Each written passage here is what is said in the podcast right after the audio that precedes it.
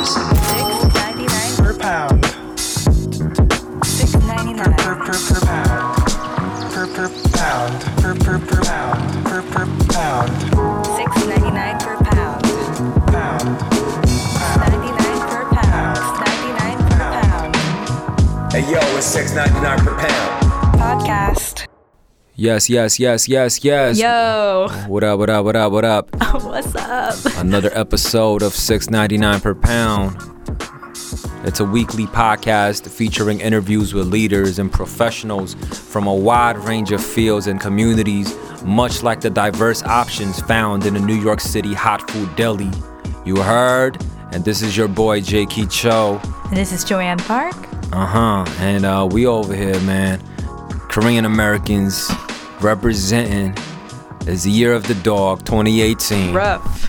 Whoa, whoa, whoa, whoa, whoa. um, but uh, yeah. So 6.99 is, you know, some people, some of y'all with dirty minds was like, oh, is is it is it like a. a uh, some New sort of a position? reference reference to a, a particular uh, Kama Sutra position?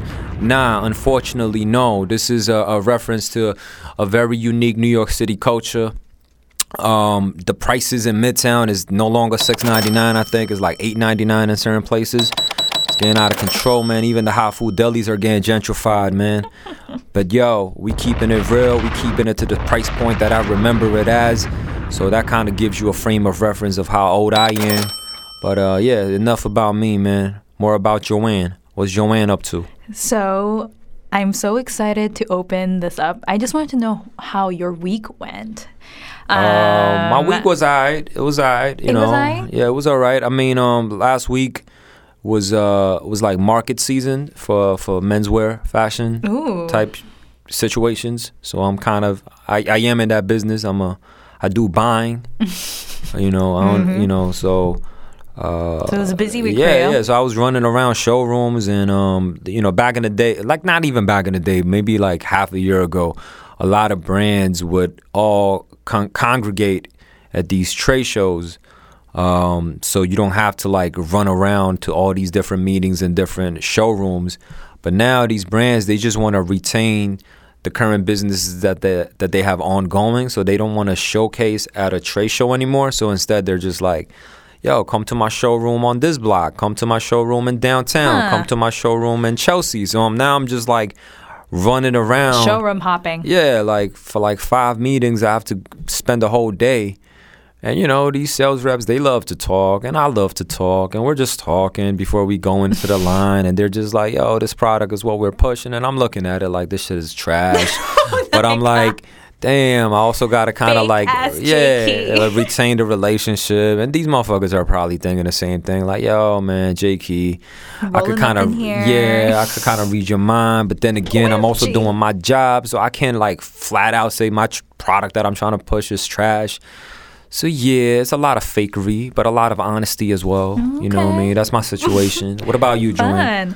Well, I'm really excited to share this. So back in episode one, no, Okay. unfortunately, uh, do not get me started on that, Uh, Jakey. Um, but episode one, I remember being so inspired by this whole like kind of group chat tribe concept, and I I expressed how I'm really jealous that you, Donnie, and your um, Sons of Korea situation. It, you guys have a really great group of people who um, you can lean on A and bunch of a community of. degenerates. Yeah, so uh, I'm really glad to say that over the last weekend I went to a women's retreat in Seattle. That sounds scary to me. Don't be scared. So it was 17 women, Asian American women, total like grassroots. It wasn't sponsored by anything. It was just like all of us just kind of came together to discuss what it means to be um, Asian American women in this day and age. And some of us were from tech, some of us were from media, um, all different backgrounds from like 23 to 33 year olds.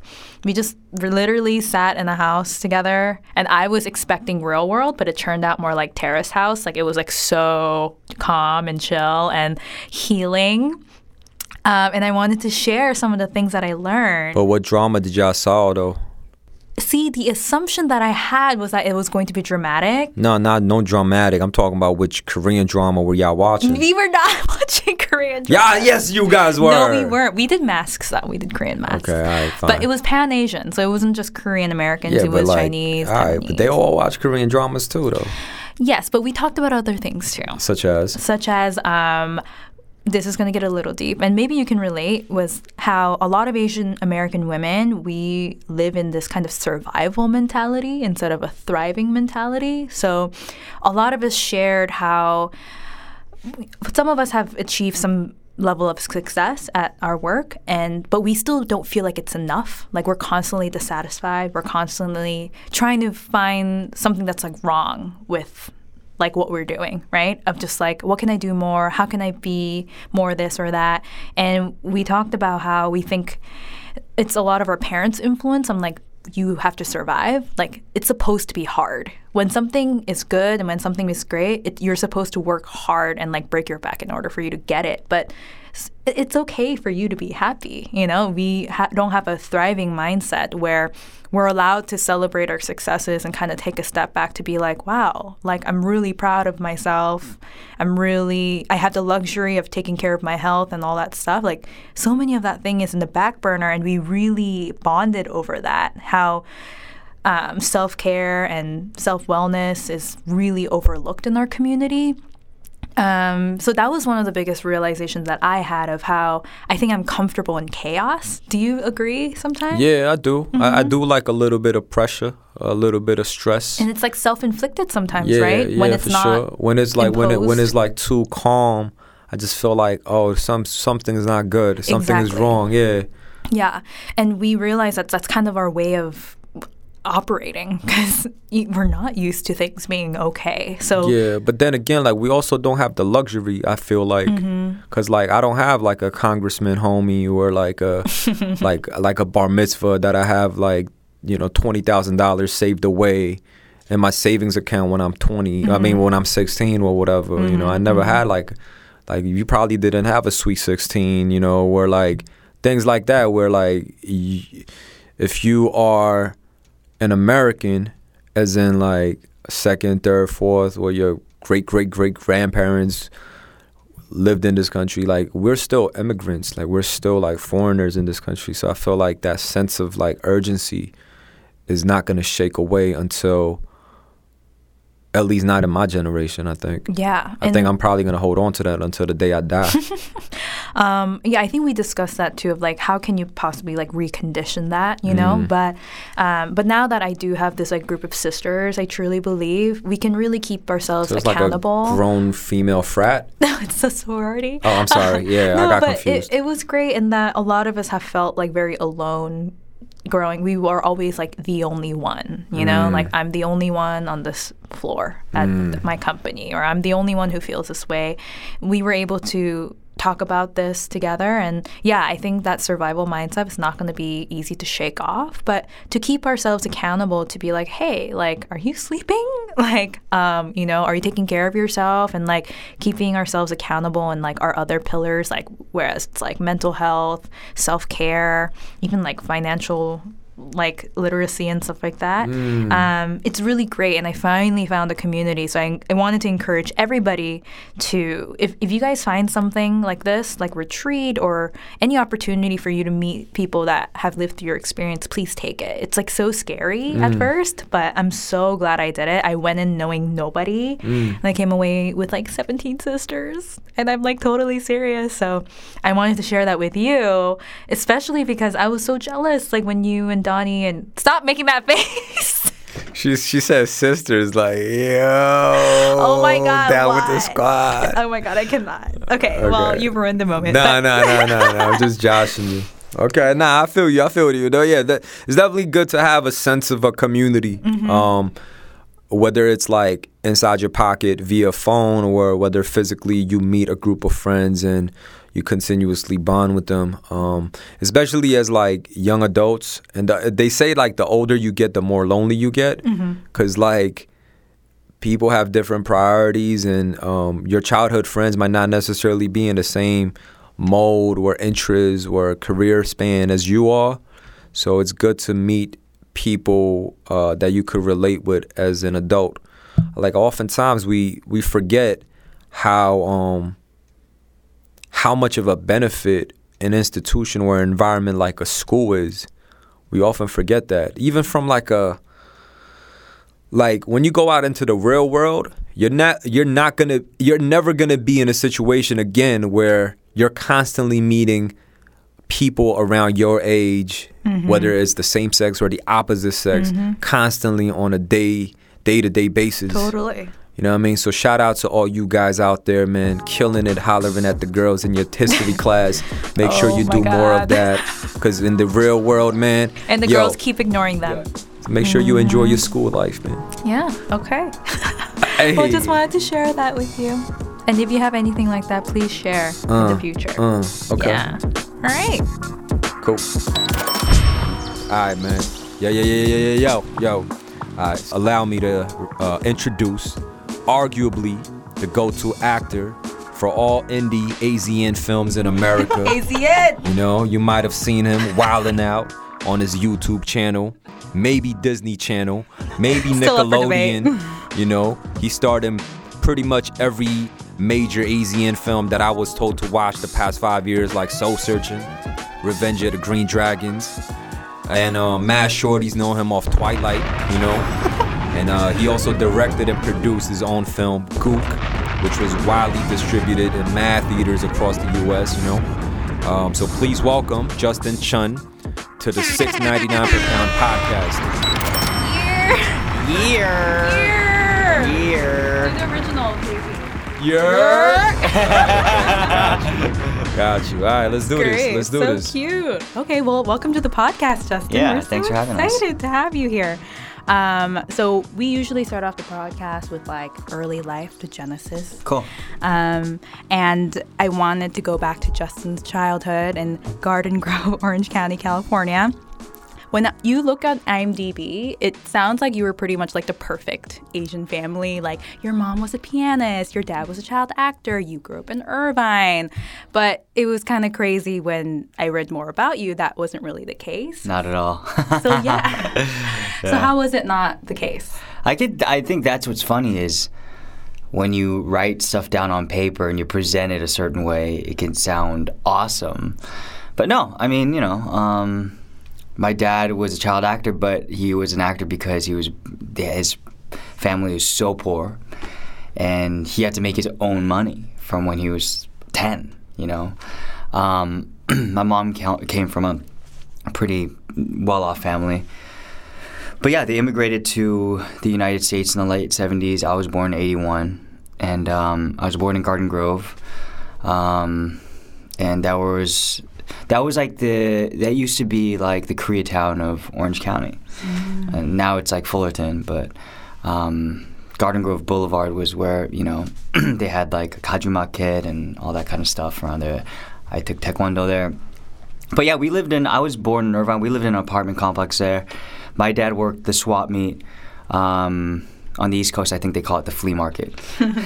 um, but yeah, no, my dad, uh, he earned every penny. I mean, he told me this one story where he was driving a van from San Diego to Orange County, and you know, because of all the inventory in the the, the truck, uh, in the van, it was weighed down, so they th- they thought he was transporting illegal immigrants. So on the freeway, they stopped him. They made him get out, get on the ground.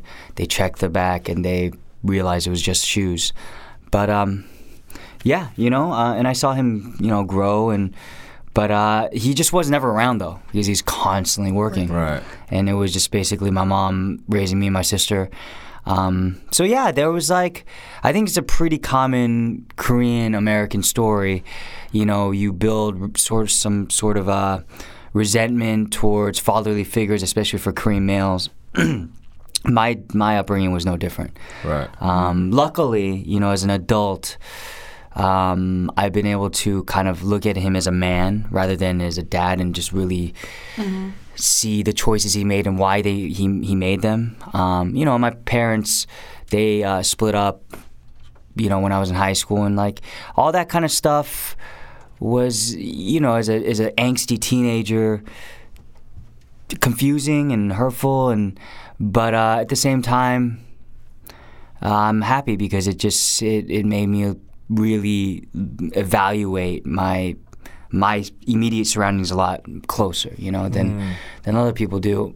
At least like my say some of my white counterparts. It's just a different like interpretation of like what we go through. Right, you right, know? right. So Nah, um, for sure. yeah, because you know it was weird because we lived in an apartment complex, and we went down to San Diego, and then we moved back. And when we moved back, we moved into like a middle class neighborhood, and it was mostly uh, in Irvine at that time. That neighborhood was mostly Jewish kids in the '80s, and um, it was really weird because their parents all did like you know professional stuff. Like white collar jobs. Yeah, and then shit. you know they'd say, "What do you? What does your dad do?" And it'd be like, I'd be embarrassed to be Right. like, "Oh yeah, my dad works at the swap meet," Right, you right. know. And they're like, "What's that?" Well, you know, the fairgrounds. Like he goes there and he sells shoes, and it's like, uh, but we were there. You know, we Yeah. he he he made something out of nothing. We were s- I was still going to the same schools as them. Right. Everything, but it was. I remember being like sometimes a little self conscious Right. Yeah. about that. Um, And it's funny that all of us are like, yeah, that's like such my experience. Like, Yo, why you choking up, man? You crying already? I'm crying. um, well, my mom owned, or my family did quinceanera dresses. Oh, yeah. Pretty much very similar. But it's like to us, it's like we relate to it so much. But to the outside world, there's no blue collar representation of Asian Americans. Yeah. Like, so I feel like anyone who's non Asian would be like, oh, wait, what? Like, this is like a whole world that I uh. feel unfamiliar with. Because uh. it doesn't really get told unless you have like a personal connection. And I think that's why, you know, a film, it was important to me for a film like my film Gook that I showed these really blue collar people. Right. And there, uh, there was no, like, no one's going to Ivy League in that family. Right. You know, no one's running, like, some huge company. It was just like, no, I, those are, like, the people I grew up with. Like, Right. that just, they didn't have these crazy aspirations of, um, you know, running a Fortune 500 company. It was just like, we're just trying to survive. Nah, nah, you're Yeah. right. Yeah, definitely. Yeah, so So typically, I feel like when parents come over to America, they really push their kids to do the safe thing, mm-hmm. like be a lawyer, be a doctor. Like, I'm here working my ass off so you can have a better life. What drew you to acting? Uh-huh. Because I know your dad was never like, you can't do this or you can't do Yeah. that. um, well, my wait, so your your folks were very receptive to what you wanted to do? well, I didn't know what I wanted to do, Right. and I was not a mm-hmm. good kid. So like, Define define being not a good kid. Yeah. uh, yeah, I just was not a good kid. I uh, I um, caused a lot of trouble, you know, and uh, yeah, I did a lot of stupid things. Um, but uh, my dad, like my dad, obviously wasn't involved. He's just like I make the money, so was like take care of the kids to my mom. My mom never told me I couldn't like do something, but at the same time, I think when I was in elementary school, she pressured me a lot with art. So I didn't go to regular summer camp. I went to art summer camp. oh. Um, and she wouldn't let me. She wouldn't let me skip. Like, you know, she she I we she just it, art was like because my my mom was a piano major, so like we played piano, violin, and it just overloaded with activities. Um, which was awesome now, but at the time I just was like, I want to hang out with my friends and like, what's this all about? But now, th- thinking about that, I almost feel like my mom was grooming me to be an artist. You know, she would always be very critical. She'd be like, she would turn on a song and be like, "What do you like about this?" Um, and I'd be like, "What?" I'm like, I'm like a kid, like seven, eight years old. I'm like, What do you think about I don't ca- composition? yeah, I don't Quincy care. Jones's uh, Yeah. new rendition. Yeah, exactly. I wouldn't care. And then she'd be like, you know, like if I'm playing, you know, uh, something on the violin, she'd be like, eh, what's your interpretation? You don't just play the notes. And I think that prepared me to be really much more interpretive and critical with art. But, you know, they never told me like be this or be that. It was just kind of like free form, and that's I do thank them for that because. But you know, I went to USC. I went for business. You know, um, because I didn't I didn't know what I wanted to do. But I I took an internship in Silicon Valley after my freshman year of uh, college. I was 19. I was like, dude, I can't work in an office for the rest of my life. I just can't do it. So um, yeah, that's when I enrolled in like an acting class just to check it out. And it was like never did I think that that would become my job. It was just I want to explore, see what else is out there, and um, yeah. But I fell in love with acting. It was just, you know, I mean, I could tell like a specific story where I was like, okay, I'm doing this. Like, we, I, I was, I'm, my foundation in acting is Meisner, which is very like naturalistic acting, and What what is that called? Meisner. Meisner, yeah. Is that a is that It's a is that a specific? Yeah, it's okay. a specific technique. You know, there's Okay. different, there's straws, but there's different types, schools of thought. You know, they all kind gotcha. of, yeah, you know, um, and uh, you know, this technique is much more inside out. Uh-huh. You know, um, and so you do a lot of the first year, you do a lot of improvs. It's like, but controlled improvs. Like you have a circumstance and whatever. And I was doing this thing, and I was uh, I was doing this improv, and I was basically talking to uh, an empty bed, and I was, you know, the the circumstance was my grandmother's about to die, and I have, you know, they always give you like certain criteria. It makes you much more the stakes higher, right? So I had, um, you know, she can die any minute. So I think she's gonna die next two minutes. That gives a lot more uh, stakes to have to say what you need to say. And I was like, okay, how would I tell her goodbye in two minutes? And I remember starting it, and my back was turned to uh, the class, and I just started uncontrollably crying, and and I remember feeling so embarrassed, right? I feel so, you know, I was like 20, so embarrassed, and you know, like Korean culture, you're not. You're not supposed to. No, my dad told me like you only cry when you're born and when each of your parents die, you know. Yeah. When you go to war. Yeah. Mhm. So I started crying uncontrollably, and I couldn't stop. I couldn't stop, and but then like I kept hearing the teacher scream like, "Keep going, keep telling her she's gonna die. You better tell her like because you won't have another chance." And you know that makes it even harder. You're like you're trying to get this out. And then I remember I, I I stopped, and then I couldn't turn around because I was so embarrassed. I was so embarrassed because I was crying. And then when I turned around, like the whole class was like applauding and being like, "Yeah, great job," and blah blah blah. And I was like, "Oh my god." Wow. it was such a sort of cathartic moment for me in my life because I was like, for the first time, I felt like, okay, I have, I belong and I've found some sort of medium where I feel human and allowed to express myself. And I felt so free. And so I was like, after that, I was hooked. I was just like, this is, uh, you know, and I'll be honest, you know, I'm not the best actor. I, I, the reason I've had a career is because I've worked so much harder than everybody else. Like, so everybody in that class, like, you know, I don't think any of them are still acting anymore. But I know, Shots fired. but you know, going in there, like, I was like the most shy one. yeah, yeah, yeah.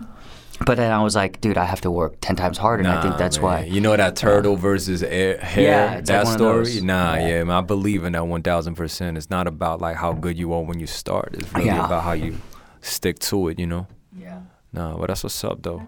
when you i feel like you're so fearless like for me i think i'm an asian american who's very risk adverse and i'm very trying to pick Nah, the you're just a human that's risk adverse. or you pick the path of least resistance of like i did feel a lot of pressure to like give back to my family and like make money and all those things and when i would see creative people who are really relentlessly going for it and to the outside world like Justin Chon is like very fearless and you know he's very confident Yeah. um, were you always like that or did all of a sudden you kind of woke up and you're like wait i'm here like i've climbed my way up Um, simply no. I wasn't always like like this, and the the truth of it, because I think this is really important to talk about, you know, especially for you know our young listeners, you know, that are trying to make it in you know entertainment, whatever they're trying to do.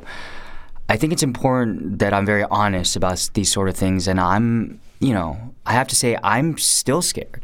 You know, I'm still worried, uh, and I still doubt myself, and I still think like, oh my God, um, I'm I'm making this new project or whatever, and is it going to be good? And am I am I f- a hack? Am I you know am I fake? Um, imposter syndrome yeah, but you know that I I guess the difference is is I've learned to use that as fuel because I just give myself ultimatums. Like I'm like I'm going to see this through, you know. And I think that's, I think that's what I see in a lot of people who try to do this is they don't see things through, right? So it's okay for it not to. It's actually good. Please just do it and then fail, because you're gonna learn more from that than if you if you go out the first time and you kill it. It's actually a curse because you didn't learn anything. You know, it's just kind of you're resting on your natural talent. Like the way you're going to learn is if you don't do well. And so I've constantly told myself, okay, it's okay to fail. I got to, but I got to be able to look at myself and say, I did everything humanly possible to make this as best as I could. But if it still fails, then it's okay. I gotta, I gotta keep going. But you know, that's not something that I started with. That mentality. It's something that um, that I've cultivated over over years. You know, I've been acting now. You know, I'm 37 now, 17 years. You know, so that's not that's not short amount of time, and and I made mistakes, but like that's all good. And I think I think a lot of kids that I've talked to these days, they're really scared to fail. They're really scared to mess up, and I'm like, no, that's that's part of it. That's that's necessary. And if you embrace the necessity of failure, I think that's when you know you will become, you will start acquiring the skills necessary to be where you want to end up. You know, and that's the other thing is like people think that there's some sort of destination. There's no destination with this. You know, especially in in what I'm trying to do with art, like I'm there's no retirement plan. You know, I'm doing this till No I die. pension fund. Yeah, There's no 401k. yeah. There's no 401k. It's like I'm doing this till I die. And when I think of it that way, it's just a journey. I'm not like if I get this or if I do that. It's like no, those are milestones, but like you know, and there are like you know, you need to have goals, but at the end of the day, I'm not thinking like, oh, once I'm here, I'm made. Is you're never made because you're only as good as your last project, right? So for me, it's more a journey rather than me being like, okay, once I accomplish this, then I could just relax. I I never get to relax, and I, but it's it's it changes the way I view my lifestyle. It's just it has to become become a part of my lifestyle rather than um, just like a project to project thing. Yeah, I mean, um, since you're on the topic of like people, especially younger people, I mean, I'm still pretty young, just to put that out there. Um, Young JK. Yeah, uh, scared to make mistakes. I think a lot of it has to do with the fact that um, everything is under this microscope now. Yeah. Um, like if you say one shit on Twitter, like people could like say like, "Yo, you're crazy, you're stupid, you're Yeah. racist." Like, yeah, like, but the kid is 14. Yeah, Yeah, like he might say something that is like culturally offensive, and he Yeah. might not know. Yeah. Like, you know, like the dude is like 17. Maybe he said something might have offended like a woman or something. But like, if you, yeah, you could tell them that you're wrong. But I feel like now. Um, kids are so under this pressure Mm. that they can't really make mistakes. There's no room for mistakes. Like imagine a kid who's gonna run for president in 2030. yeah, You know what I mean? Like that kid's gonna be, he's gonna be fucked. Where hers, she's gonna be fucked too. Like yo, like it's like there's gonna be Facebook images and Instagram Yeah. images of them doing wild stuff. So, Yeah. um, but I say that to say this, uh, for you, who's somebody who wasn't necessarily under a microscope, um, and you know, we spoke about it in the past. Like when you first started acting, you had um some I wouldn't say they were like necessarily blockbuster successes, but you had a fair amount of um, successes that kind of um, allowed you to live a certain style, type of lifestyle. Um, so, can you talk to us about like what were some of your initial successes as an actor, and um, what were some of the mistakes that you might have made uh, professionally or personally during that time? yeah. Like, tell us about that time when you um went to the dealership with a bag full of cash and just be like, "I'm gonna cop this Porsche right now, charge it." Yeah, I mean, it was so exciting in the beginning because it was just I didn't know anything. I didn't know any better. Like, so I remember, you know, um, for example, you know, people like that want to become an actor and professional actor. At some point, you have to join the union, which is the Screen Actors Guild. Yeah, talk to us about that. That's a, it's a union that that uh, if you want to be in any, it's like a catch twenty two. To be any any union project, you have to be in the union. But to get into the union, you have to be a part of a union project. So it's like it's a kind of a catch twenty two in the beginning. So you know you get. Sometimes you get lucky, like you are you you know a lot of rappers or whatever they they end up getting into a project and then they just pay for the the there's like a thing called Taft Hartley, right? And that means that you know they have to pay like a little bit of a like a fine kind of to hire a non-SAG actor. And that's you get into the, the to the union automatically. I mean, you're eligible. So when I was trying to get into SAG, I was doing a bunch of extra work, and uh, you know you bother the. Uh, You bother the ADs, assistant directors, or the PAs. Like, do you, do you have any vouchers? Because those vouchers, if you have a certain amount of them, you can get into the union. But they only allowed, they only allotted a certain amount for each production.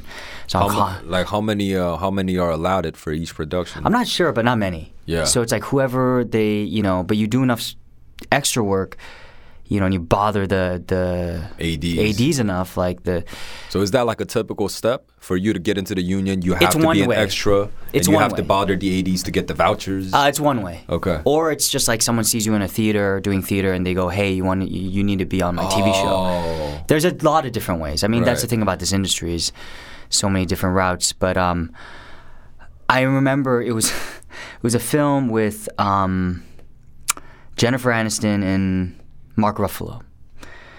And it sound like it got a lot good rating on Rotten Tomatoes. no, but I, you know, I was such a huge fan of Mark Ruffalo. Oh, okay. because of uh, You Can Count on Me. I was, you know, also like Kenneth Lonergan is a playwright that, you know, like you do his plays in acting Oh, class. it's Jennifer Aniston. I thought Yeah. it was Jennifer Love Hewitt for a second. Oh, I loved Jennifer Love Hewitt I- when I I, do grew up. too, but I Yeah, don't think- All the Jennifers. but um, but I remember uh, one of the the PAs was like, "Okay, you're gonna sit here," and I, I was like, "Oh, whoa!" Like it's like an airport scene, and I was like, "Dude, they're like right there, and the camera's right there." I got so excited. I was like, "I'm gonna be in this movie," you know, and like. How old were you? I, I, I think I was 21, Uh, and um, I got so excited, and then, and then they're like, "All right, you're gonna sit right here," and they placed me right behind them, and then right before the take, uh, one of the guys, like one of the guys working, like a PA or something, like goes, "Hey, you're sleeping," and I'm like, "Okay," so I pretend like I'm sleeping, and another fucker like comes out uh, around and fucking throws a newspaper over my head. So like, I was like, What? I was like, what? I just like lost my shot, but you know, but but it's like, yo, they could have used anybody. yeah. So you know, but like, but even then, even then, I remember leaving the the set that day, being like calling everyone, being like, "I'm gonna be in the movie, yo, I'm gonna be in the movie." I mean, that guy with the newspaper over, that's me. And I went to the theater and I watched it when it came out, and how and you could see me a corner, like like in the corner of the frame, you could see kind of. You would never be able to see because you can't tell, but I, you know, but those. But that was like a moment for you. Oh, dude. We need to frame that. yeah, but see, those are things I don't know. Like I don't know, like kids these days, if they get excited, they're like, "No, I I need to be front." But to me, because it was such a mystified business, I got so excited. Yeah, me too. Yeah, I got so would've excited. That way too. Like I say, I say me too because like I used to transcribe interviews. Yeah. Uh, for writers that would do. Um, cover stories for like uh, you know I used to enter into the magazine industry so I would tell people y'all transcribe that interview Yeah, yeah, even though yeah. like my No name credit. is yeah even Yeah. though my name is nowhere even on that shit oh you like y'all transcribe that shit son nah but yeah going back to your story but uh, my yeah, fault, no, yeah. that's and that's. I was so excited, and in the beginning, early years, it was like all the small wins. Mm. I really celebrated them, but it always, every small win, no matter how small it was, propelled me to like go bigger, like go bigger, go bigger, go bigger. So like you know, in the beginning, but here's the other thing that like I need to talk about is, it was nobody handed me anything. I really was so tenacious, man. I what managers, you know, in the beginning, like you try to get an agent or manager, and they're the one that they'll find you the jobs. And I would just camp out. I would just like like I would hear, I would think about that story about my dad on the Yeah, lawn with the china, and I'd be like, okay, I gotta, I got, I gotta earn this. So like I would lie. I would get into buildings. I would lie and say like, yeah, I have a meeting with this manager, and they'd be like, no, you don't. And I'd be like, yeah, I do. No, no, he's expecting. I would lie all the time. I'd get in there. And finally, they'd be like, no, you know what? Like, you need to leave. And I would always have my headshot and resume, and I'd be like, well, could you make sure he gets this? They'd probably throw it in the trash or whatever, but like, you know, even for stuff that Persistence, man. I'm Oh, Wow. man. son. Yeah, but like you know, for example, the the way I got my first television job, and this is I'll try to make it concise, but basically, I found there's there, there was this open casting call for this new NBC show, and they were looking for a young like teenage Asian American. I looked young, so I was like, Right. oh my god, this is my shot. I got. I got and I got the sides. Now sides are like this, the the scripts that you're auditioning with, just a few scenes, right? And I go in, and I and then I go in there, and I was so nervous, I couldn't get past the first line. I kept messing up the first line, and like the casting director was like, you know what, we're on your side, you know, because I think they were looking at me being like, physically this kid's perfect, but he can't act, you know. So they tried for a little bit, and then I I left that day like hating myself. I was like, oh my god, you know, uh, and they the casting directors never found their guy. So then they started. I heard they're doing another round of auditions, um, but I don't think it was open. So I went back, but I didn't have an audition time. I just went, and they're like, and I got in the room. They're like, wait. Didn't you just come in? I was like, yeah. They're like, you. That's not how it works. You can't just like audition again. Like that's not how it works. And I was like, oh, please, please. And I just said, just give me, give me one minute. And if I suck, you can cut me off and throw me out. But just give me just just 30 seconds, one minute. They're like, all right. I wasn't much better, but I got through the audition. And they're like, okay, um, well, thanks. You know, you're a bit green. Thanks. Um, but then they remembered that. Oh, and the reason I got the first open call was because uh, I had done sort of the same thing at a theater where I sat there for eight hours. They wouldn't see me because I didn't have an audition. Um, they're the ones that told this office that I existed. So, yo, there's this crazy persistent yeah, Asian yeah, kid. but yeah, Yeah, like He'll just so passionate. anything. Yeah, yeah, yeah. Nah, for and basically, you know, what ended up happening is there was another th- small, small, small role where it was a group of three guys. Uh, the show was called Jack and Bobby or something, and I'm wearing a toga, and I'm like asking another person out, a girl out to dance for somebody else, but I was a part of three guys saying this stupid like you know, fake Greek talk like "Hark, doth Stephanie approach?" I still remember the lines, right? But they called me in, and I did another audition, Uh. and they gave me that part because I think they just saw how hard I was hustling. Right, right. That's how I got my first television job, and it was like one line, but like that was a huge win because it, it proved to me if I want it bad enough and I and I just hustle hard enough, I'm gonna keep getting these little wins. And and the next time I go in, I'm not gonna be as nervous. The next time I go in, I'm not gonna be as bad at auditioning. It's like a sports. It's like the more you do, Yeah, it's Yeah. it's like practice. Yeah. Yeah, so it was uh, in the early years, it was a lot of that, and it was a lot of just bravado, just trying to fake the funk. I was faking it, you know, um, and I was learning as I was going, and you know, and then I took some jobs that I regretted, you know, like I did this series of T-Mobile commercials where, you know, they didn't even ask for it, but I went in being like, okay, if I act like a fob and I put on an accent because it was, was these supposed to be these fake like wannabe gangsters like hip hop dudes, and like I I knew that like they would find that funny. Was that was that around the time when How, How High came out? You know that movie? I think so, Redman maybe- and Method Man, and then there was this one like Asian dude that was part of the frat. It's Probably. like, bias, fuck you. Like yeah, dude. yeah, exactly. So I did these T-Mobile, and they're online, you know, and Damn, does that shit haunt you at night? Ah, no, because here's the thing: is like you said, being under the microscope. I, I, I need that to be out there. It's a reminder. Like I'll never do that again, and you can't make me. You know, but I remember sitting at the lunch. But it was a huge win because I was like, I was part of this national campaign this, for T-Mobile.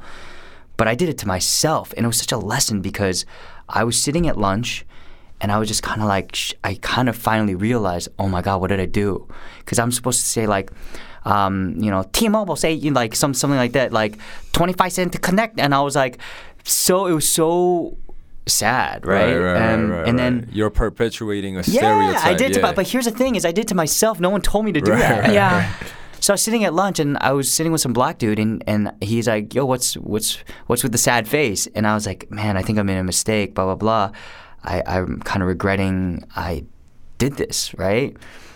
But I wasn't hating on them. I needed the money at the time, Right, you right, know. right. But I, I I was happy to have the job, but maybe not the way I got it. Mm. And basically, you know he's telling me? He's like, well, now you know. Yeah, yeah. and now yeah. you learned. Yeah. And don't ever do it again. And I was like, yeah, okay, cool. Like, I get it. Like, I'm not going to do that to him. So if you see, but in the beginning, it's necessary mm.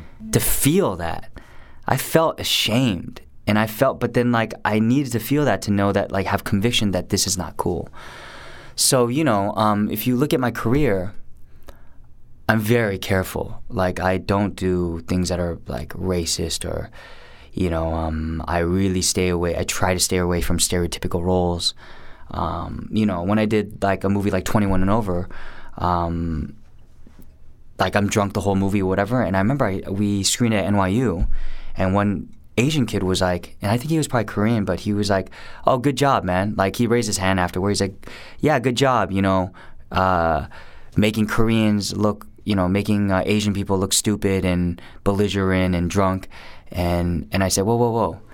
Yeah, okay, that's a perspective. I respect that. But listen, I took this role because this kid is failing out of school.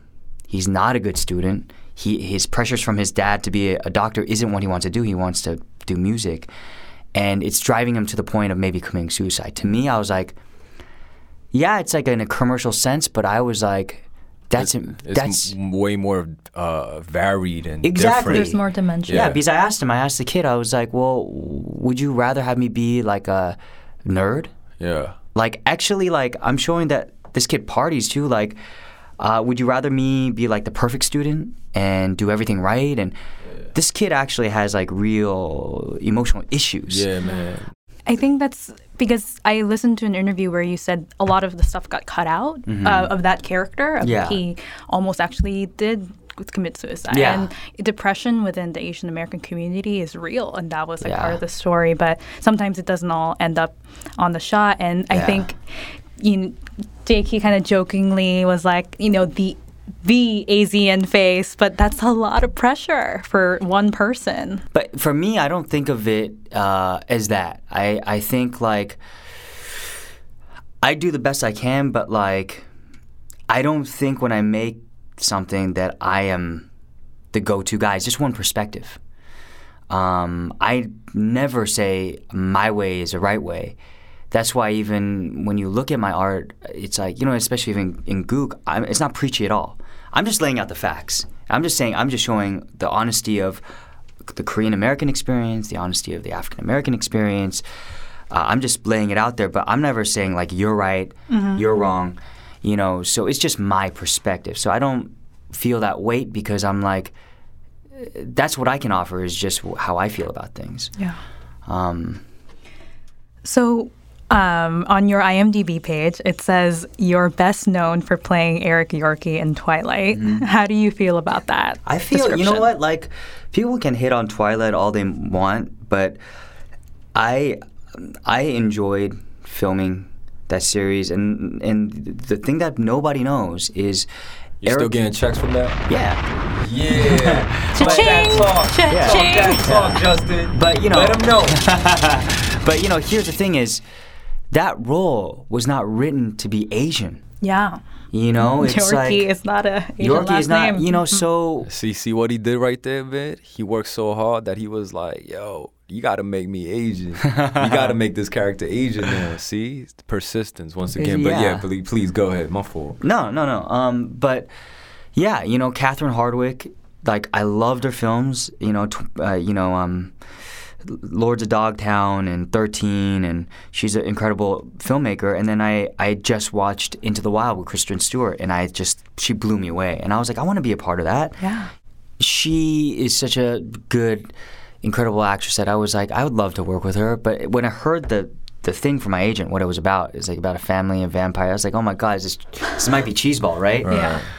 But you know, Catherine, when I auditioned, they didn't want me. Uh, Catherine fought for me, and they were like, "There's no why did she fight for you? just I, I don't know maybe my enthusiasm and I came in there super insanely. I auditioned like seven times. Wow. It was for like that small of a part. It's not like my part was like I wasn't a uh, werewolf or a vampire. I was just like one of her friends at school. But uh, I still auditioned seven times, and um, I think she like just getting a job at the CIA or some shit. yeah, God damn. it was really stressful. But sh I don't know. Maybe she saw something in me, but I I gave it everything I had. Mm. I treated it like it was like my Hamlet or something, you know. Mm. But um, but uh, yeah, you know that that whole thing also opened the doors for you know for at least more people in the industry to know who I am and and you know it was my job to and that's why though if you look, look at my filmography I've you know constantly try to do interesting work though. Like I don't just try to and that's why I didn't you know I didn't try to do television for a long time. Because I felt like um, I had a lot to offer in the film independent film space. So you know I've done a lot of random films like but it's because I always measure the job on like okay does it will this make me grow or not? Well, you directed and uh, wrote Gook, Mm-hmm. right? That was, I think, kind of the hallmark thing of Mm-hmm. this year and last year. I know you started doing that because y- you couldn't wait for someone else to write this part for you or write this movie for you. Yeah. But can you bring us to that moment where you were like, why not do it now? Why don't I do this now? Like, where Yeah. were you in your career? What, Well, I had directed a, another film called Man Up, um, and but here's the other thing, man. Is I don't know why, but people think I just showed up and just directed a movie. but what people don't know is I've directed like over 40 shorts. I've directed like, you know, it's I've never Mad done it f- YouTube content too. and YouTube content, but Yeah. like but like my own shorts that are in a vault that no one will see because it was me working my shit out, and it was never because of money. I did it because I had this desire to just create stuff. Um, but you know, I'm glad I did Man Up because it was a for, for sort of selfish reasons. I wanted to just make a film, a stupid comedy. It was so such a stoner comedy, and it was. But then there was certain things I was trying to say with that was like, again, I was showing two Asian Americans living in Hawaii, and they're dumb. They're not. They're just regular kids, and they have really like, sort of, you know, just regular existences. Like, um, there there isn't some huge dream. They're just dealing with their lives. So I thought that was important, but um, no, super important. yeah. Yeah. So so I was just like, okay, I, I I made it, and it just did what it did, and um, but with Gook, um, it was out of a necessity because you know my family we got looted during the riots, so I had a very personal connection to that event, um, the LA riots, and uh, I was I was conscious and and um, um, I have very vivid memories of you know the Rodney King beating and all that stuff. You know, um, so when it was going to be the 25th anniversary, I heard all these documentaries that were going to be made, and um, and uh, I heard uh, these other films that were going to be made, and I was just. And here's the thing: is over the, my career, there's been a lot of attempts at making the LA Riots film. Um, even Spike Lee was trying to do one, and I auditioned for it. Um, but every time, I didn't feel like the the uh, Korean American pers- or the, just a Korean perspective in, in general was being accurately portrayed. I felt like it was always through someone else's lens. And I was like, you know what? Like, I have a responsibility here because I, I know firsthand what it felt like and what it was like. If I don't tell my version, the Korean version, I'm gonna regret it Yeah. because Thousand percent. yeah, even if it's bad, even if my movie's not good, like it needs to exist. That's all. It just needs to exist. right. Um, because I felt that our experience need a, needs to be a part of the whole conversation, right? Because we got financially hit the hardest out of any community um, in Los Angeles. Um, so it was out of that necessity. And you know, I told my dad, I was like, I'm gonna make this, and he didn't get it. He was like, Why? Yeah, because Koreans is like, yo, like, why you talk about bad shit?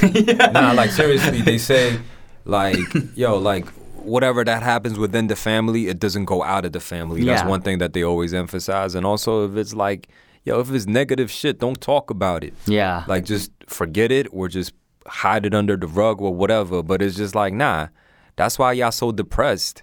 That's why y'all drink so much. That's why y'all commit suicide because y'all don't talk about this shit. And I'm You sure this movie it. was, if anything, very therapeutic for you as well. right? yeah, and you know, as you guys know, like my dad is in the film. Yeah. You know, so I got to. I was able to tell right away, yo, that dude looks like Justin. yeah. Or Justin looks like that dude. Yeah. So, you know, it was very personal to me, and I wanted to share that experience with my father in that film. Um, so yeah, I, ha- it was a need. Well, I was going to say I, I read that you asked him for three months. Yeah. And you said I can't fly out a Korean dude from Korea, Dad. Like I really need you to be in this. Yeah. What do you think kind of tipped him over to say yes? It's just badgering, badgering him. Yeah, because he, uh, because so many people I have said it from you, Dad. yeah, but it's funny because so many people have said no, but he secretly like enjoyed acting, right? I'm like, no, I don't think you understand. No, he didn't like it. He was really was just doing it for me. Yeah, like it- especially like yeah. you were like calling him all types of shit. I know. I was like, whoa. I was like, did he always want to say this? no. Yeah. Wow. You know, and but I'm proud of it because I don't even think he knew like what I was trying to do. Mm. He had to see it, and when we went to Sundance, it was so huge for me. It was like full circle because It's huge for anybody, Yeah. you know. because yeah, because you know before I'll tell you this, my dad was like, I'm not bringing a suit. I'm not bringing. I'm just bringing my hiking gear to Sundance. Don't even think about calling me to the stage. that's I was pretty like, cool. gangster. Yeah, and then but then you know, as soon as like the credits, the, the credits start rolling, they turn on the lights, and they're like, oh, "Welcome to the stage, the director." My dad ran up the stage before me. I was like, "What?" But and then he wanted to give a little speech. He gave his little Korean ajashi speech, you know, like, and um, I'm crying. Yeah, yeah, but um, That's dope, yo. but you know, I, My son Justin. Yeah, but you know it's funny? I'll tell you this, man. At the after party, um, I was drinking. I like to drink, you know, and like he just he was. I could see him across the room, and people were talking to him, and they came up to me, and then he's like, you know, in Korean, he's like "그만 마셔," and like I was like, "What? This is my night," and he's like. You need to be professional. You need to stop drinking. You need to be awake and alert for your interviews tomorrow. And I'm like, damn, even he cannot let that go. He even in this moment. But it was a Enjoy. different when he said that it was a different feeling because I was like, I know it's coming from like that's his way of saying I love you or that's his way of saying like Yeah. good job. But you know, he never said he never said a good job. Like his thing is always about like you need to stay humble. Right. Like you you don't get a big head. So like no matter how much success I'll ever get, like my dad will never be like, "You're awesome." Right, you know, that's like never. So, but it was a big moment for me because I was like, okay. I did something that my dad, and I'm so lucky because a lot of people in their lifetime don't get to experience that, like where you feel like you've accomplished something where your parents can be proud of Right. Yeah. you know and um that was a huge turning point for me because i was like okay now the work that i do i have a responsibility it can't just be about satisfying myself Right, right. it can't just be about my own ego or it really needs to like okay i understand like the influence this can have and i've kind of fulfilled my own sort of like uh, desires now it's like okay how do i position my films to be voices for people who don't have them right now Right, right, right. so that's like been my re sort of uh, positioning and focus you know Right, with every. I'm, everything i'm trying to do in addition to that though you also produced this film on your own Mm-hmm. and as an indie film made by an asian american filmmaker with a predominantly asian american or a cast of people of color it was able to acquire you know a, a certain amount of success that's pretty you know like like like tip my hats to you for that. Like it was distributed it was like shown in like AMC was it AMC or was it it was uh yeah and then all, a lot of regals like, yeah, like a lot Union of Square yeah. and- So I was yeah. like, yo, that shit is kind of crazy. You know what I mean? So, um, I heard that um, when Spike Lee wanted to make the film uh, about Malcolm X, Yeah. like nobody wanted to sponsor that shit. So he hollered at uh, Oprah, of course. Yeah. And Oprah was like, "Word." So she called every like influential black people in America to fund that shit. So for Gook, like did you have like some sort of a support system from the Asian American or the Korean American community or was there not? And do you think it's necessary for filmmakers like yourself Yeah. to further put shit out? Like we need that support system. Yeah. Um. So I'm just gonna be like a hundred about this. Right. No. Damn, son, motherfuckers. Oh no. You know, but here's the thing: is I'm not. I'm not. I'm not gonna take it negatively. Mm. It's a process, right? And and we're on our way. right. And I I don't have any bitter sort of like resentment towards my community, but I will say, Did you reach out though? Like were you And you're saying Okay, Asian okay. Americans, Okay, right? okay, like let them talk. Let Yeah. him talk. let him Asian talk. American community. I just Yeah, want to yeah, clarify. yeah, Yeah. yeah, um, I, absolutely, I reached out. I reached out to people who are so filthy rich that this would be like a penny for them. Uh, you know, Dust. like we're talking about like tech people, all sorts of people, right? yeah, it's like it was like one night at a room salon for me. Exactly. Like it's like it's it's. I hit But- but- Jakey for everyone who can't see. But you know, you know what I mean. Like it's it's it was disheartening, but I, Damn. I couldn't say because I knew what I was trying to do, and I was knew it was for us. yeah. But I couldn't let that stop me. I had to, you know, and I have to say, man, if people really knew how I got this film made, how hard it was, and where I actually got the money from, and all that stuff, like we did as as gangster as possible. Right. Like this wasn't like, and we got increments of like three that like from friends and fam, like, and you know what's. You know, and I, you know, like I have to point this kind of shit out, but you know, the people who had the less less money were much more generous. Yeah. Right. People like where three thousand dollars was a lot Yeah. to them. Right. Actually, those were the people who donated, or Right. you know, and it was really disheartening because for me, I look at our community and there's a lot of talk. It's not a lot of, and it's about their own vain sort of. If they can't put their name on it or they can't make it about themselves, they're like, well, no, that's a waste of money for me. And a lot of people talk about the community and blah blah blah and you know Hollywood's so white or like you know whitewashing. Remember that whole thing with whitewashing? Yeah. Shut the fuck up because you know why?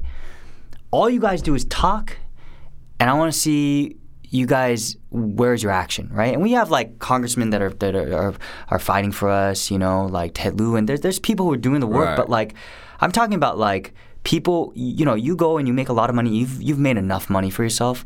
You have a responsibility at that point. But you know they might not think they but that's on them. Right. that's their decision. I can't say you you have to do this or that.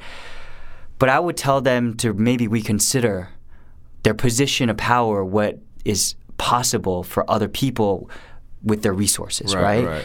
but um you know making gook was hard. And you know a lot of the same people that asked money for and he here's the other thing is they had not only they had even offered before. They're like hey let me know when you're going to make your next movie. I want to put money in. I want to help you out.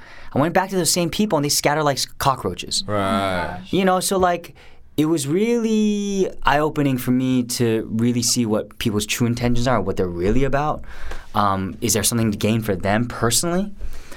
But you know i'll tell you this when gook had some sort of like uh, Buzz. It was buzz or critical- totally successful. guess who all those people came out back out of the woodwork that's cool like i don't i don't hate on them for that because we we don't have enough creators we don't have enough people in this industry to be crabs in a bucket we can't be Right. pulling we have to like i'm not going to hate on them for that because Right. we, I, we need each other Right. but at the same time i'm like well i'm going to keep making stuff and I don't I don't forget what happened the last time. If I come back to you again and the cause is right and you think it's worthwhile, maybe you should reconsider. Right. Mm-hmm. Right. You know, Yeah. even when it went to the theaters, you know, we we had an opportunity, and I think it did enough to make some noise, but it should have been bigger. Right. Yeah. You know, and and not because of me. It's what the statement is to the industry, you know, and that's why now we got Black Panther, and it's projected to make four hundred million dollars this Right, weekend, right. Because they show up because they know it's important that they're represented Right. you know, and the other sort of thing is like, I, you know, I don't want to keep talking shit, but like, you know, sometimes Asian people think they're white. You know, or they ah. think they're they're not Asian. They, they think that the, these Asian American issues uh, aren't their problems because it's not affecting them directly at that moment. Um, so you know, I mean, it is your problem. It is how we're being perceived. Media is the first place that everyone looks to in masses for you know whether it be music or television or film. That's where they look to to get like you know influence about how the world works. Yeah, nah, Yeah. The, I, I I was telling um my mom and my folks like they were like, "Yo, why you so into this hip hop shit? Like, why you want to keep making this film shit?"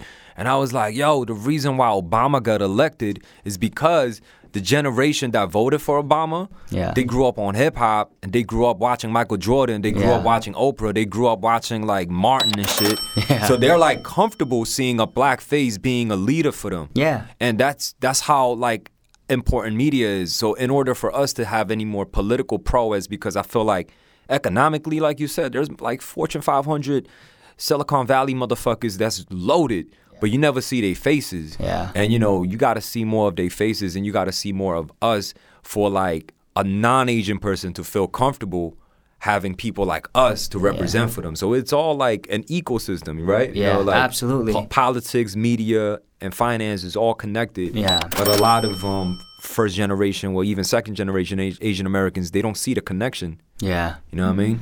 Yeah, no, I agree. And um, you know, we're gonna have a few more opportunities. Like next year, we'll have Crazy Rich Asians or something. Like, I don't give a shit if you if that's your type of movie or not. That's not that's not the point, right? The point is is are you gonna show the industry? Are you gonna show the world that this kind of uh, content by Asian Americans is viable? I'm gonna say Yeah. this right now. I'm gonna be the Asian Tyler Perry. yeah, yeah, absolutely. We New need. Yeah, Christmas we do. special every Yeah. year. You heard it here first. Yeah, but you know. So, for maybe some of our listeners who are younger, um, who want to support this movement, right? Let's say they don't have money, but Yeah. they have a lot of time. Yeah. Do you have anything that you can share to be like, this is how you can help? absolutely is just being aware Yeah. of like what what's out there and and sharing it you know? So like for gook it would have been nice if everybody just paid a little bit of money to watch the film. You don't have to invest in the film you know? But watching it and then here's the other thing though like say you're so broke you can't even go watch the movie it's all good. Wait till it you know wait till it gets on digital and like you can watch it and then but then you know at that point spread it there you know talk talk to people about but then also be critical of it. Like you don't have to accept everything that's fed to you you know? Like look at and be like i like this but i don't like this about it. That's all good. You know we need that conversation but we don't even have enough stuff to talk about yet. So but be critical of it and think like okay you know um, you know i love to study successful people right? And you know I recently heard Jack Ma talking, right? Mm-hmm. Alibaba, and he's Wow. like, he's like always like talking about like, you know, different stages of your life when you're in your 20s, when you're 30s, when you're 40s. But he's saying like, always look 10 years ahead, right? So like for someone who doesn't have money, yeah, but they're not gonna ha- not have money forever. For sure. You know, when you start and and plan for 10 years ahead. So like, I think for younger listeners out there, yeah, that's now, but you will be 10 years older and where where in within that time where what do you want to be doing? Where where do you want to be? Um, and think like that instead of just day to day. I think that's a huge piece of advice that i'd like to offer. Yeah. you know because it's baby steps you know and people always think especially in entertainment it's your big break. There's no fucking big break. It's an accumulation of your work. Yeah. you know Yeah, nah, like what you just said, you've been putting in those work. Yeah. Like it was like every brick that you um stacked on top Yeah. of each other for you to build a house. yeah Oh man, I'm dead ass starving right now. I don't know what to eat. Just boil up some noodles. Nah, nah, like yo, my face is gonna be bloated like a basketball if I consume all that ramen preservatives, you know. And I don't really bang with artificial flavorings either. Well, why don't you try Noms? It's wholesome Asian soups for busy individuals. That really sounds like a statement that was really written by the company, and it, and um, if it's a brand that don't really know much about my culture, man, I'm not really trying to buy into it, man. How can I trust it? No, no. Noms is started by Kat, a chef, recipe designer, and Tony, who are both Taiwanese Americans that set out to provide us consumers with tasty, transparent, and accessible Asian recipes. Their mission is to be America's most trusted modern Asian food. Oh, say word. Let me draw some extra gems on you. They make delicious Asian noodle soups without using Yeah. MSG or preservatives. Then the broth is placed in a BPA free container, custom engineered for chilling. The frozen soup gets delivered to you, and all you have to do is boil or heat it in a pot for about eight minutes, and voila, you have a bowl of bliss for you to consume. Ah, okay, okay. Yo, this sounds pretty exceptional. You know, my kitchen always has mad situations going on. This I sounds bet. like something that I don't really need to dice or grill. Plus, like, I'm not a big fan of dishwashing either, you know? Yep, and you get on the program now, you can get a 10% discount. It seems like you always know a discount code, yo. Punch in NOMZ699, N O M Z 699 before you put in an order for that 10% discount. I bet. Say less. About to try this out and put on some other lost ones onto this. Okay, just saying, eat real food.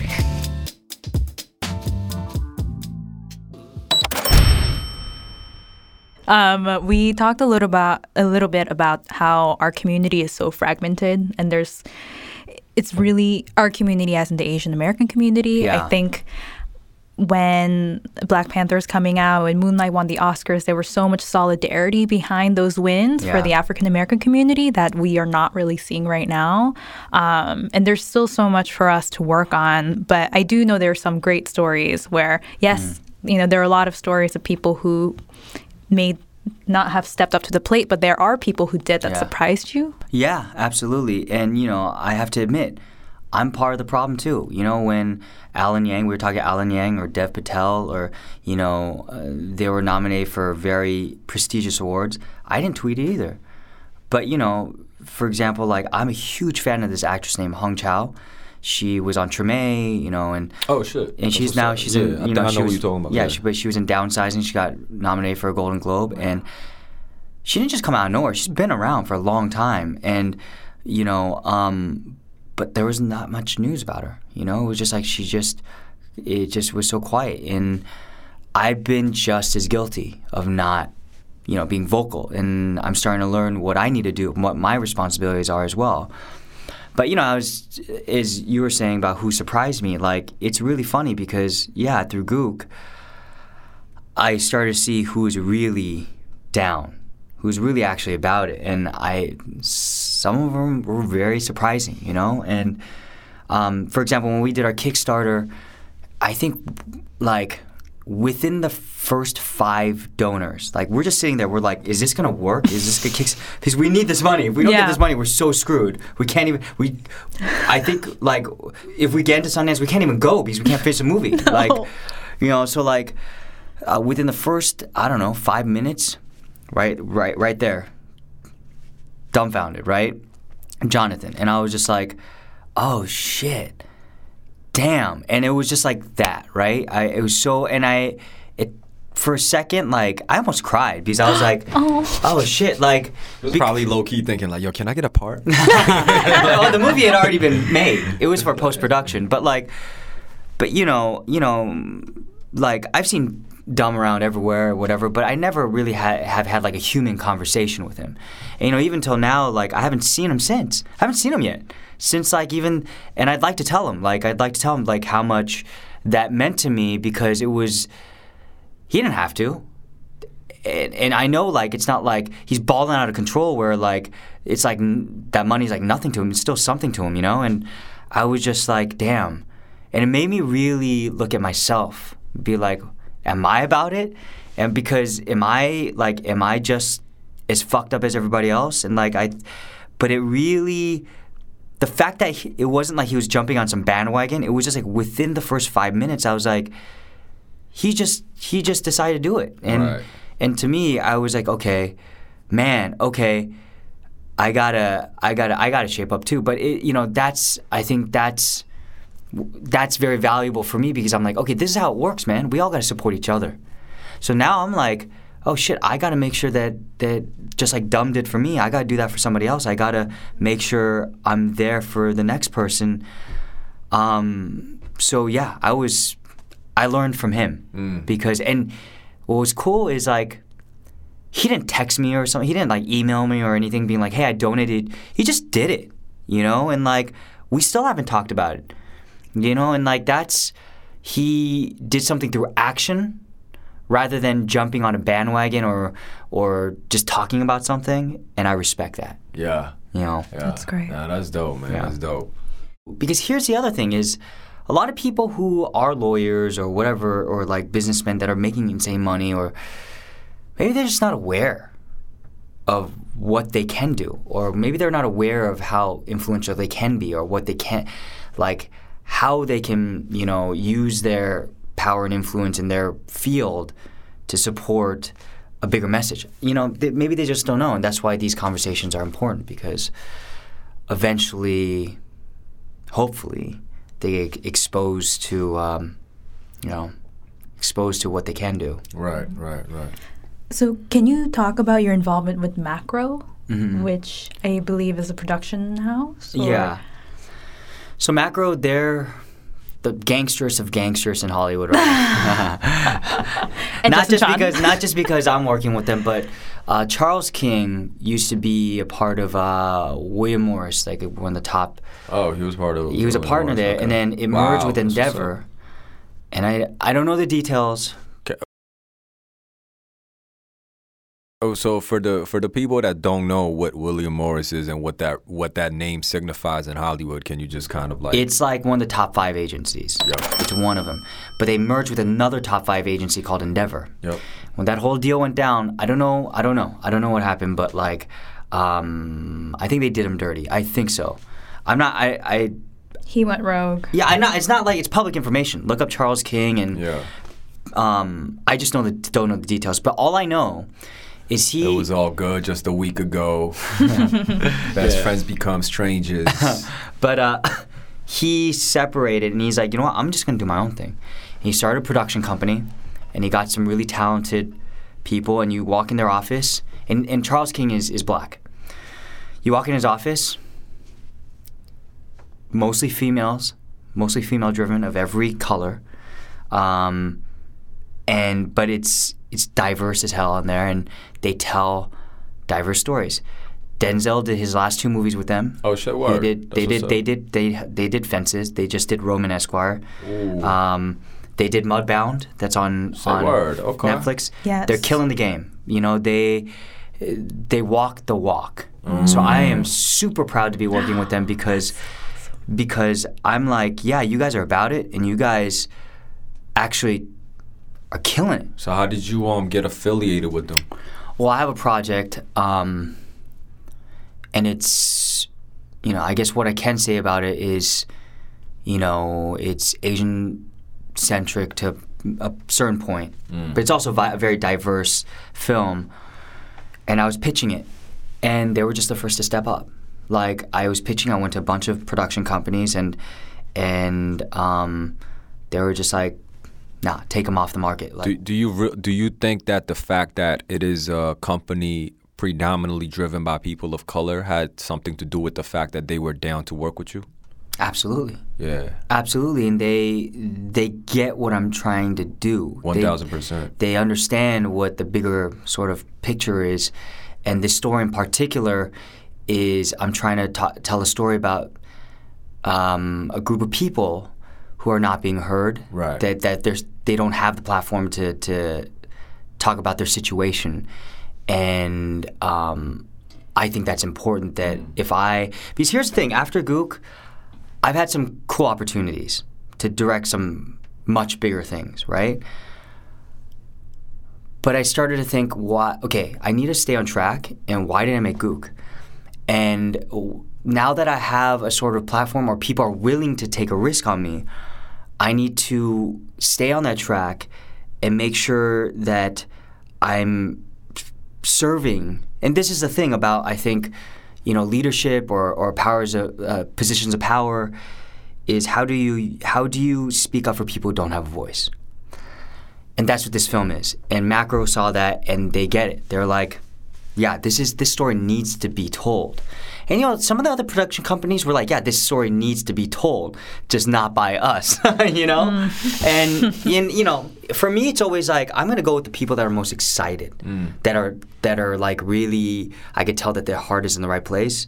And of course, let's not get it twisted. It's still a business, so I still have to have their, you know, interest, interest in mind and also not just try to make some crazy art piece. It still needs to be like entertaining and commercially Yeah, viable. so- yeah.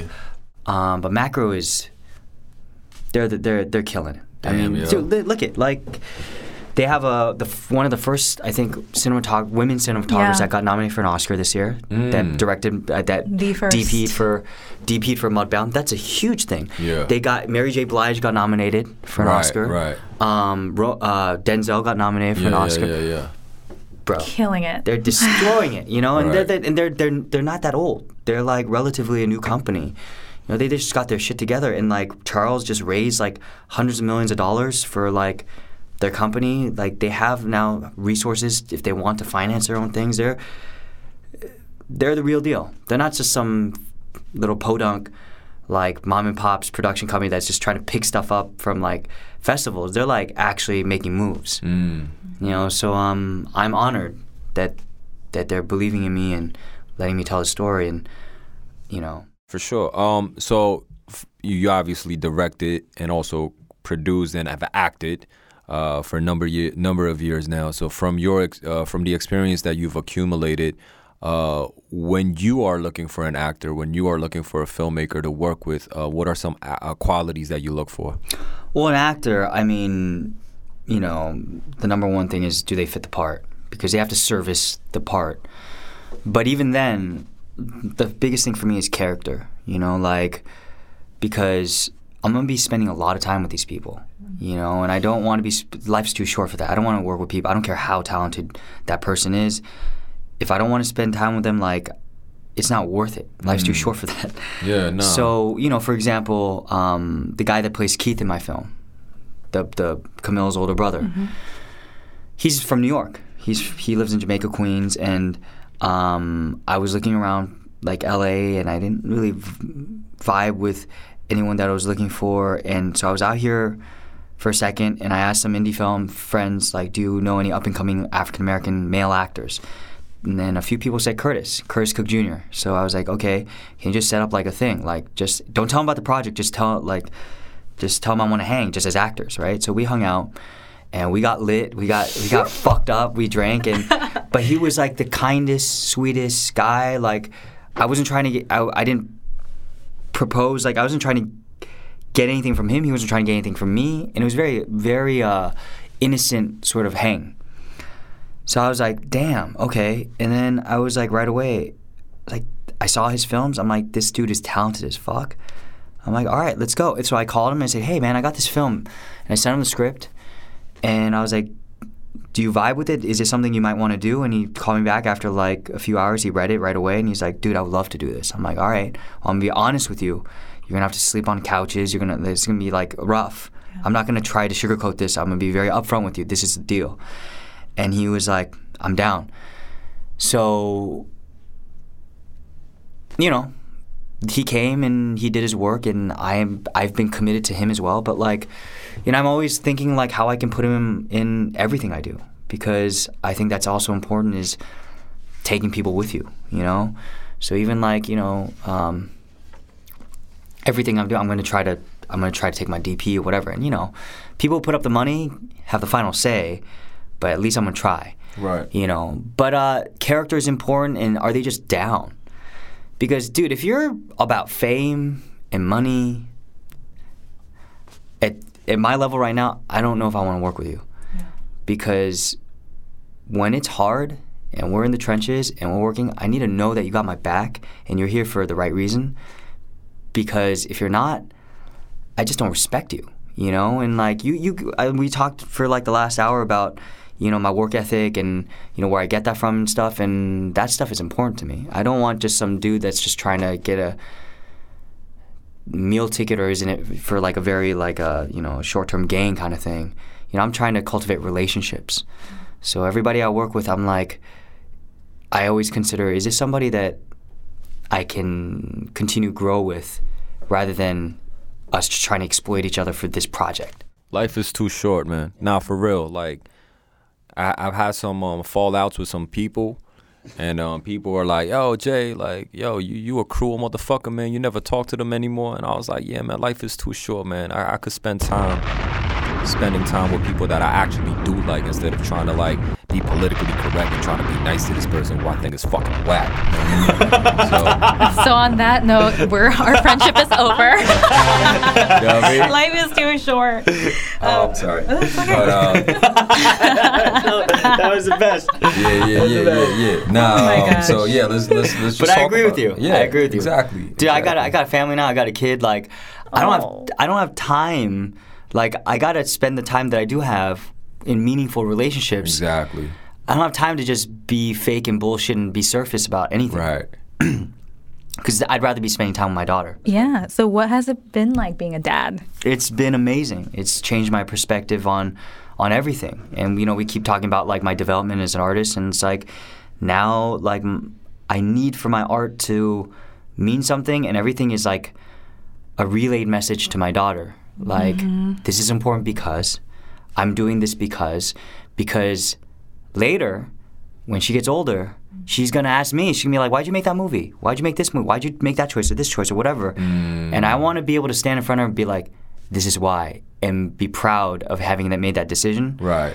Yeah, I'm gonna be honest too. So when I I didn't really know you before Yeah. Gook in the director capacity. I knew like the Man Up. I knew mm-hmm. some of the YouTube videos, and I saw a video where you were like, "Oh, the Asian kid from Twilight." Like I'm I'm the Asian kid from Twilight, and you were like kind of like it was really funny, and I always knew you as someone who was really funny and Yeah. like appealed to like my guy friends who like had this stoner humor, quote unquote, air quotes, and it was crazy when I heard you speak about these things, these hard things, and I was like, I did not know Justin Chon had this side to him at all. Uh-huh. Like, w- yeah, so deep. Like, you, you're so playful at the same time. I think, mm-hmm. like when you, even though you can put this like serious face on, like some of your YouTube videos, or I was like showing Jakey, and I was like, so we're gonna talk about being multidimensional. Here's a mm. video that Justin mm. made. Mm. Um, do you want to keep doing that as well? Just like the really fun. I don't know about I don't know about YouTube because not because I don't want to do it. It's just it, time. Yeah. So I'm trying to allocate my time now. It's just so much more tighter with the kid and the family. But like I am dumb. I'm dumb as fuck. Like I, I my humor is so juvenile, and I'm. But you saw Gook. Like I trying to sort of force it in there somehow. Yeah. You know. So like. You know, dude, you have no idea. When people read the script and they saw this this scene where I'm saying "fuck you" to my dad, and Yeah. it's like "fuck you, fuck you, fuck you, fuck you," and from the store. Well, when I was writing it, but when I was writing it, I was laughing my ass off. I was like, "Damn, you're a genius!" But like, but when other people read it, they're like, "Dude, you can't have this in this film." It's like, it's not, you can't. It's like so juvenile. I was like, "But that's me." So I, I gotta, I That gotta was find- definitely one of the highlights of the It was film. so Yeah. funny. yeah, but like you know, I and you know when I throw the bag, you know, the bag off the shoes or whatever, and like David's like, "Oh shit, that's pretty good." Like you know when I get the bag in the trunk, Yeah. like those kind of stuff. I just gotta work within the with what, what I'm trying to do, and and but that makes my projects me. Mm. But um, not to say that like you know I got I got like a few films that I have to get made like that that are like uh, very important to me. Once I get those made, uh, and I can take a breather, maybe I might be like make something super stupid, you know? Um, so yeah, these are some um, questions that we ask all of our guests. Um, the first question is, what is the most important relationship in your life? And it doesn't have to be love. It could be professional. It could be personal. It could be everything. Damn, this is so hard.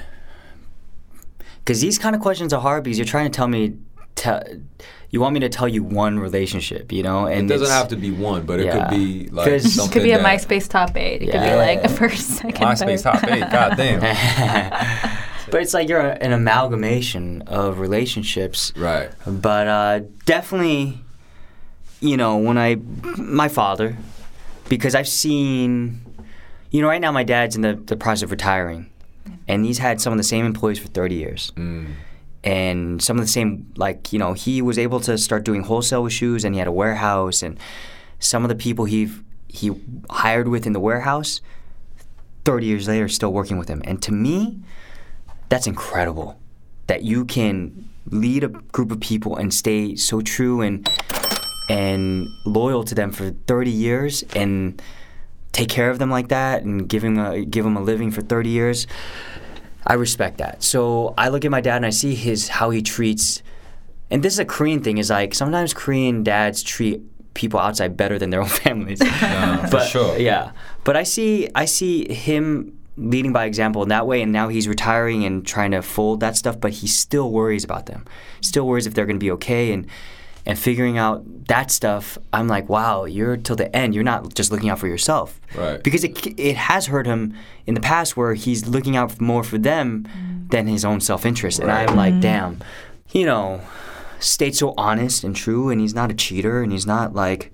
He's not like a, a bad person. He's kind, you know, and he ha- he thinks about things. It's not like, you know, he's a bit like off the handle sometimes, but he's one of those guys that gets like, will say something aggressive, and then afterward he'll try to make up for it in like not an apology way, Right. but like, It's but- like Mr. Kim and Gook. yeah, but like you know, he's really, mm, you know, been influential. My mother, obviously, because she's raised me my sister, and like gave up her entire life. Um, my sister, my sister's a public defender, Wow. and she does the work. That's the hard work, you know, Yeah. defending people who nobody else would def- or don't have the money. Um, you know, my wife dealing with me, you know, like and and also, you know, dude, it's true, man. All those stupid cliche things like, you know, behind every great man or whatever is a great woman. The amount of compassion she showed me, and also like living with my faults, and also um, forgiving my mistakes. That's that. She's spoken through action, and I always feel like, okay, then I have to be good. I have to be better. I have to be a better person to warrant her love, right? But that's but you know, with a lot of relationship, it's tick for tat, and it's like fuck you or fuck you too. This is like no one. Sometimes one person has to be bigger, and she's been that person a lot. So like it's made me grow as a human like tremendously. Then there's like so many people in, in the, the industry that have just looked out for me, you know, um, and it doesn't mean that they're there every day just when it's important. Right. You know, like for example, someone like C.S. Lee, um, the guy that was on the Dexter, On Dexter, yeah, yeah. He's really just anytime like I just annoy the shit out of him. Like just Uh. like sometimes he'll show up. I'll be like, "Hey, CS, I need some help with this thing. Can can you just meet me?" And he'll like show up on a Sunday morning. You know, it's like Sunday, Right. And he drinks and. He shows up all hungover. He's like, uh, "Hey man, I need to get some uh, like a hot dog or something." you know, it's like, this is deja vu. This was just us this morning. With but, Justin. yeah, but like, you know, but he is never like short with me. He's never like impatient with me. You know, like he's always answered my questions, and that kind of stuff is is priceless. And I have to say, a lot of Asian people are a little bit stingy with their shit. You know, with their information because they think everything's finite.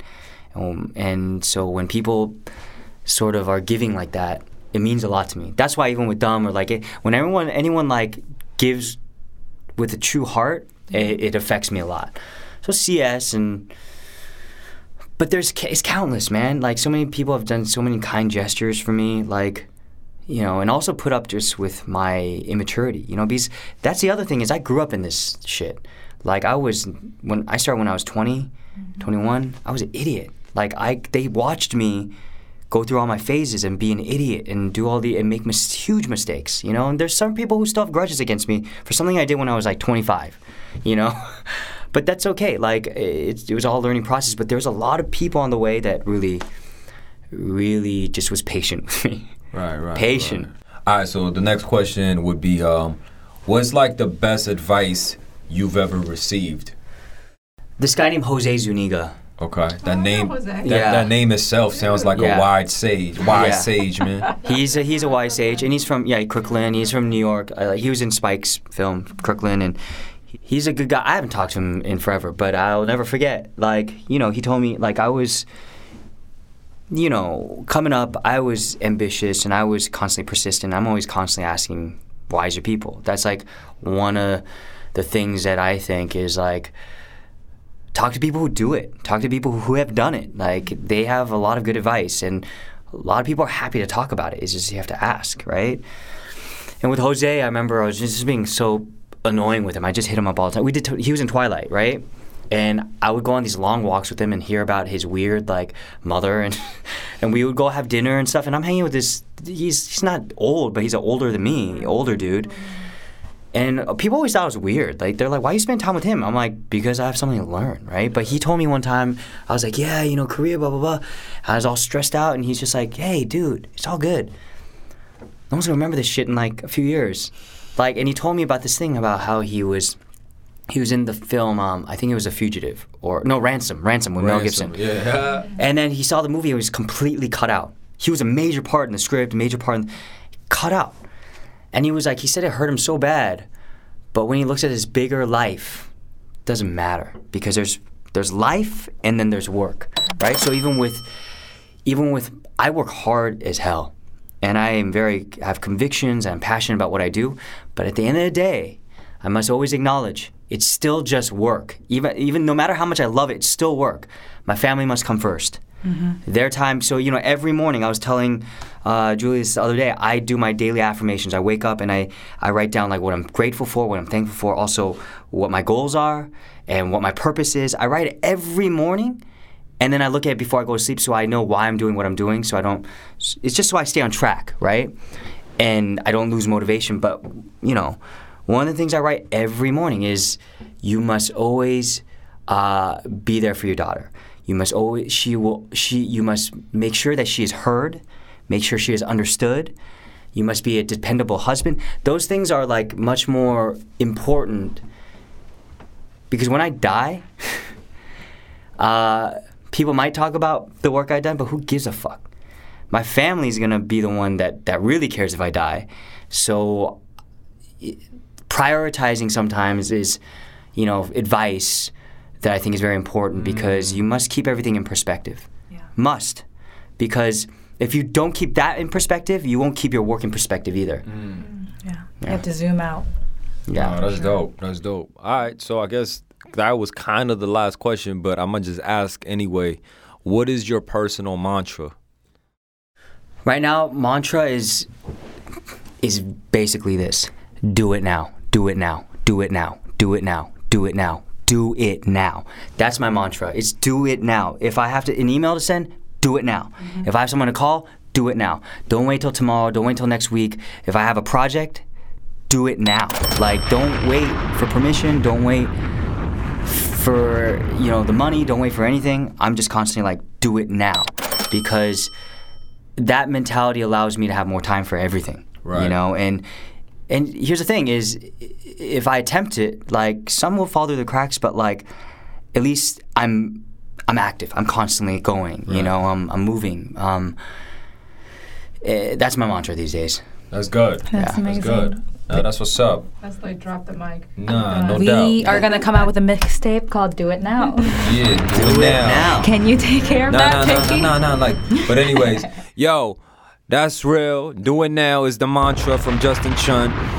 Once again, another episode of six ninety nine per pound. Justin is coughing, but he's not dying. He's not dying. He's alive Thank as you. well. Yeah. Um, shout out to him for trekking out here to uh, take part in this podcast.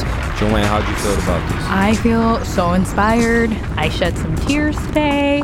I feel You so shed grateful too many tears, that yo. I don't shed it every time. I'm so happy you got to tell your story with us, and I'm so excited to pay it forward. And I'm so Mm. excited for our listeners to feel as energized that we feel after this Yeah, yeah, podcast. yeah, nah, so for thank sure. you so much. 1000%. So uh, please check out more episodes of 699 per pound podcast. All right, cool. Peace, y'all.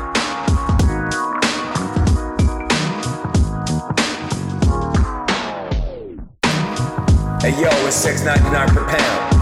Podcast.